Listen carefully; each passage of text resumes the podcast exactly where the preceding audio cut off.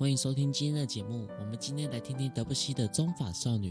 其实有很多人认为，很多有名的曲目一定是作曲家独自发行的单曲作品，类似 EP 的概念。但事实是相反的，很多有名的作品都是从作品集里面被人挖掘后而有名气的。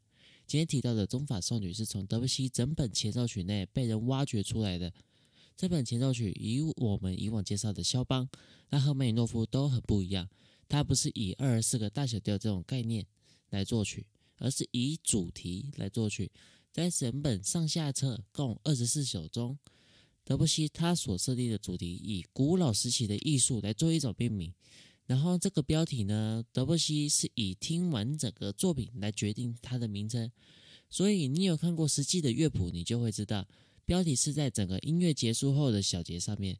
整个目的就是希望弹奏者不要以先入为主的思想，要先用自己的想法再去 match 他写的标题。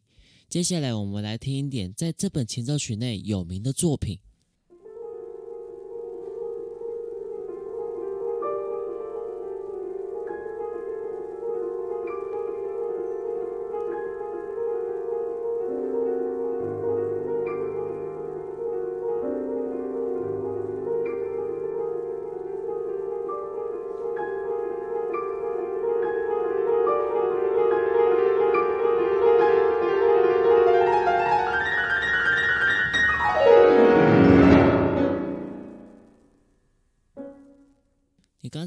的是在整本前奏曲中你绝对听过的一个曲目，这个曲目叫做《烟火》。你刚才会听到一直有这些接续的这种二度音程，象征的烟火的一种小爆裂，用这种一点一点的这种铺陈来引起后面比较大一点的烟火的爆裂。接下来我们就来听《中法少女》，整个最特别是前面的开头，它脱离了整个和声的一个概念。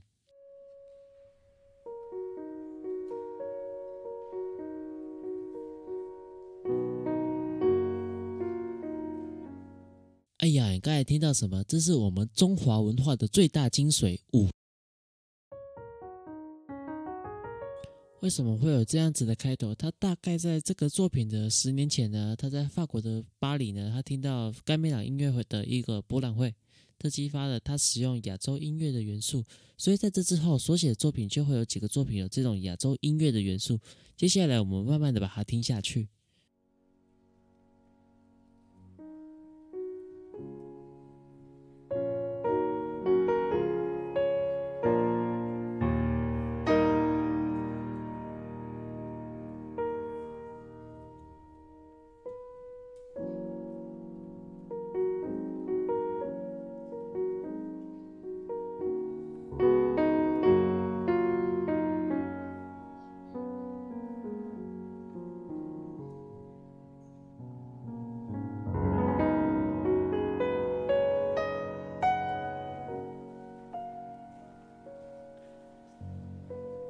有没有听到跟前面主题似曾相似的东西呢？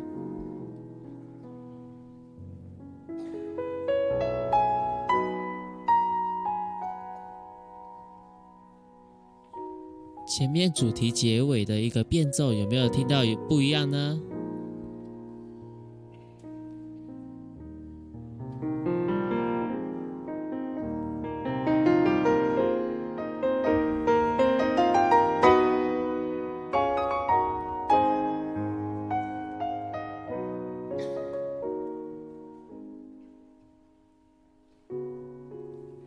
有没有发现到跟主旋律一样，但是伴奏的方法不一样呢？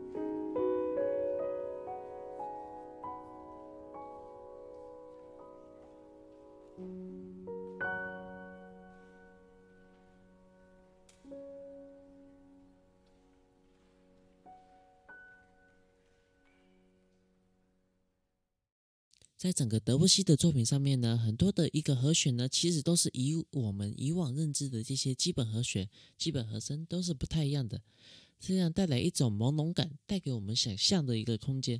虽然是这样，但是并没有脱离任何一种调性的一个基本概念，只是在调性里面做和弦的不规则变化而已。然后这个作品它是以李斯勒的一首苏格兰情歌作为他想法的起源。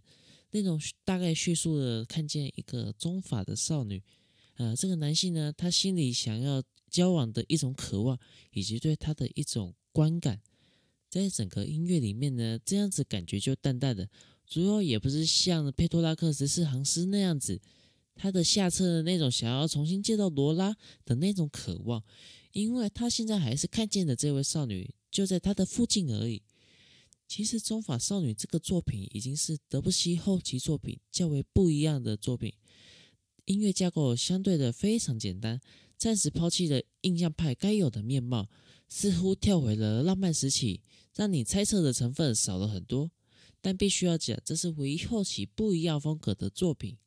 如果你听其他后期的作品，都是以点这样子的一个形式来作为印象派的一个象征。感谢您收听本期节目。如果喜欢我的节目，请记得订阅加分享，在各大 podcast 平台都有上架。然后欢迎来追踪我的 FB、IG，名称是 y a m a t Music House。欢迎你在这两个平台的 Messenger 与我的聊天机器人互动。好的，我们下周见，拜拜。